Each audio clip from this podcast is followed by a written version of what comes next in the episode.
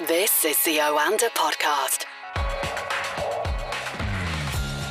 This is the Oanda Market Insights podcast, talking to Oanda senior market analysts across the world. And today it is Jeff Halley in Singapore. Good morning from London.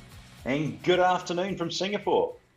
Now, I think it's going to be a short working week for you, Jeff, and for most of Asia with the Lunar Year holiday coming up. Does trading tend to be quiet all week?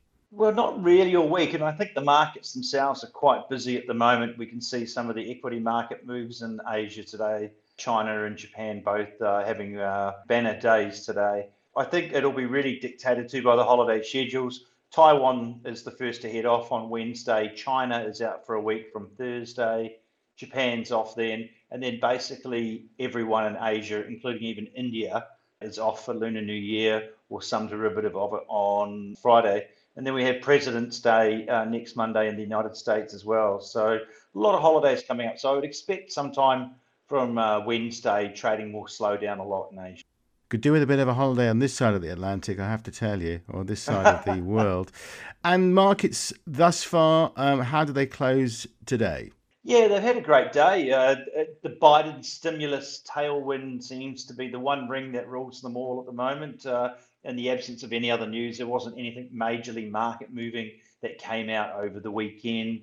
Uh, uh, Treasury Secretary Janet Yellen said that the US would achieve full employment next year if the 1.9 stimulus went through. And uh, Christine Lagarde uh, so cautioned against withdrawing stimulus too soon in the European Union.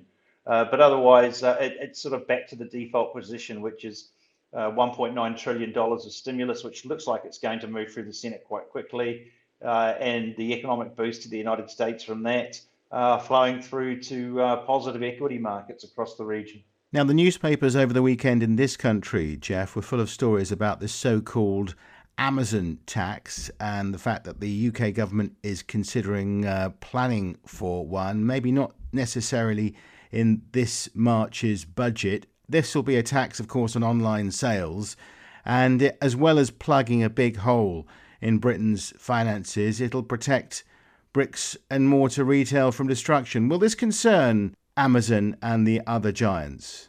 I think Amazon and the other tech giants are well versed at fighting rearguard actions on this. I don't think it's in singularity going to uh, plug the hole in Britain's finances, which is deep as the uh, mid-Atlantic trench now. Uh, look, their sales have risen to 19.5 billion, but you need to concentrate on the fact that it's sales, that's not profit. And Amazon's business model is to stack them high and sell them cheap and make a little bit on the way. Uh, however, there are these ongoing issues with these giant international tech companies uh, doing transfer pricing and basically putting all the costs on the local uh, countries uh, whilst booking all the revenues through places such as Amsterdam and, and, and through Ireland, which are low tax regimes, uh, and thus not paying what people believe is the fair proportion of tax. There is precedent here. Indonesia, uh, Google and Facebook pay taxes here, and they have a giant e-com. I mean, Indonesia is a giant e-com uh, universe. Australia and New Zealand, other countries around the world. France has been trying to do it. A, a lot of this will depend on the um, on how the Biden administration feels about it, because under the Trump regime, this whole idea of digital taxes was going nowhere. Uh, but under the Biden, under the Democrats, it could be a much more sympathetic, uh, a, a, much more sympathetic environment.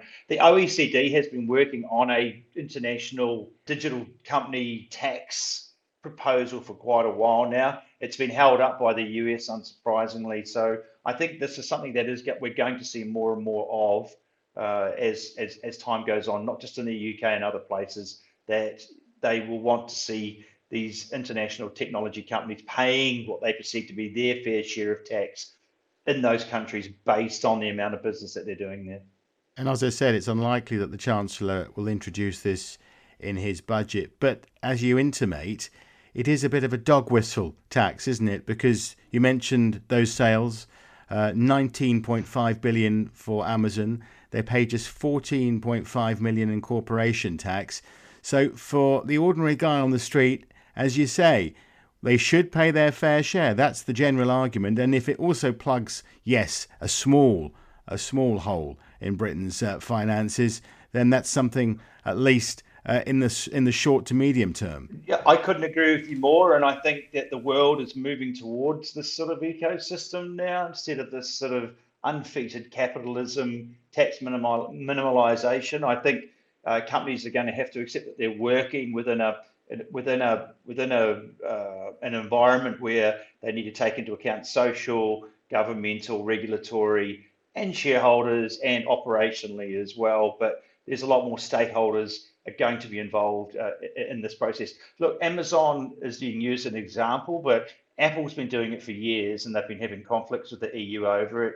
Facebook, uh, when you, for example, I think if you if you watch something like Netflix, you'll see at the bottom in the fine print you're, you're paying your money to Netflix NV in Amsterdam or somewhere in the Netherlands. It's not to some Netflix UK. Yeah, so all the revenue gets booked via low tax uh, shells in uh, friendly countries, and all the costs get loaded into the actual countries they do business in to minimise that tax that's due. And I, I think there needs to be something here that has to change, but it's going to take an international effort and a set of rules brought in under sort of like these OECD uh, international accounting standards in order to, for it to, to see it happening across the world. But you'll have no argument from me over it. Quick word about oil, Jeff. Brent crude very, very near to touching that magical figure of $60 a barrel. WTI a bit further behind. When you look at the price of oil before the pandemic began, when we were using a lot more of it than we are now, it's a higher price. Why? Well, quite simply, it's the sheer scale of the OPEC cuts. So we've seen OPEC take about $10 million, uh, $10 million, 10 million barrels a day of production off the market over the past year.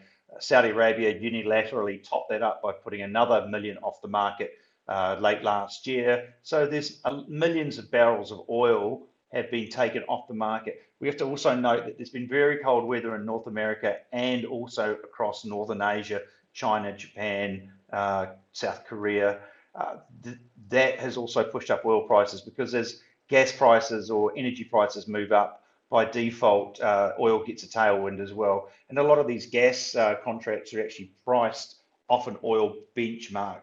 So as energy prices rise, naturally uh, uh, prices will rise in oil. But you also need to notice that um, you know, China over the last nine months has had this incredible economic performance, this recovery, their consumption is rising very quickly back to what it was. So it's a combination of uh, supply being cut and demand rising, and here we are at nearly $60 a barrel. At what point are they going to start turning the taps on again? I think the discipline amongst OPEC Plus has been pretty good, and I think Saudi Arabia is running a, a pretty tight ship. They, have actually said there'll be no changes uh, no changes until March. And, and, and after that, it's going to be on a monthly reassessment. But I don't see a situation where they're going to be adding uh, multiples of millions of barrels back into the market. What we will need to see is the uh, the world economic recovery post COVID nineteen reach escape velocity, and then they'll feed that in. I think 60 to 65 is OPEC's sweet spot at the moment because above 65, that's probably going to encourage the shale drillers in the US to start drilling and producing on mass again. With the oil around 60, 65, it's just not enough for them to come back in volume, but enough to keep uh, the books balanced or looking less red amongst the OPEC countries. We mentioned the lunar holiday towards the end of the week, Jeff, and I'm sure you're looking forward to that. What should we look out for the rest of the week for the other parts of the world? Is there anything that stands out for you? Well, unsurprisingly, uh, the data calendar is pretty quiet this week. So there's two major events, and they're both on Wednesday, which is very convenient. Uh, the first is in China, and they'll have their inflation numbers and uh, their trade numbers. Uh, the market will be looking for um, a higher print from China, but I think there's some worry there that this persistent domestic deflation, this weakness in domestic consumption may feed through to that. Uh, the United States also on Wednesday evening, my time, releases its inflation numbers, and there it's quite opposite. Uh, the nerves are that uh, inflation will pr- uh, print year on year at above 1.6%, which may cause US uh, bond yields to move higher again.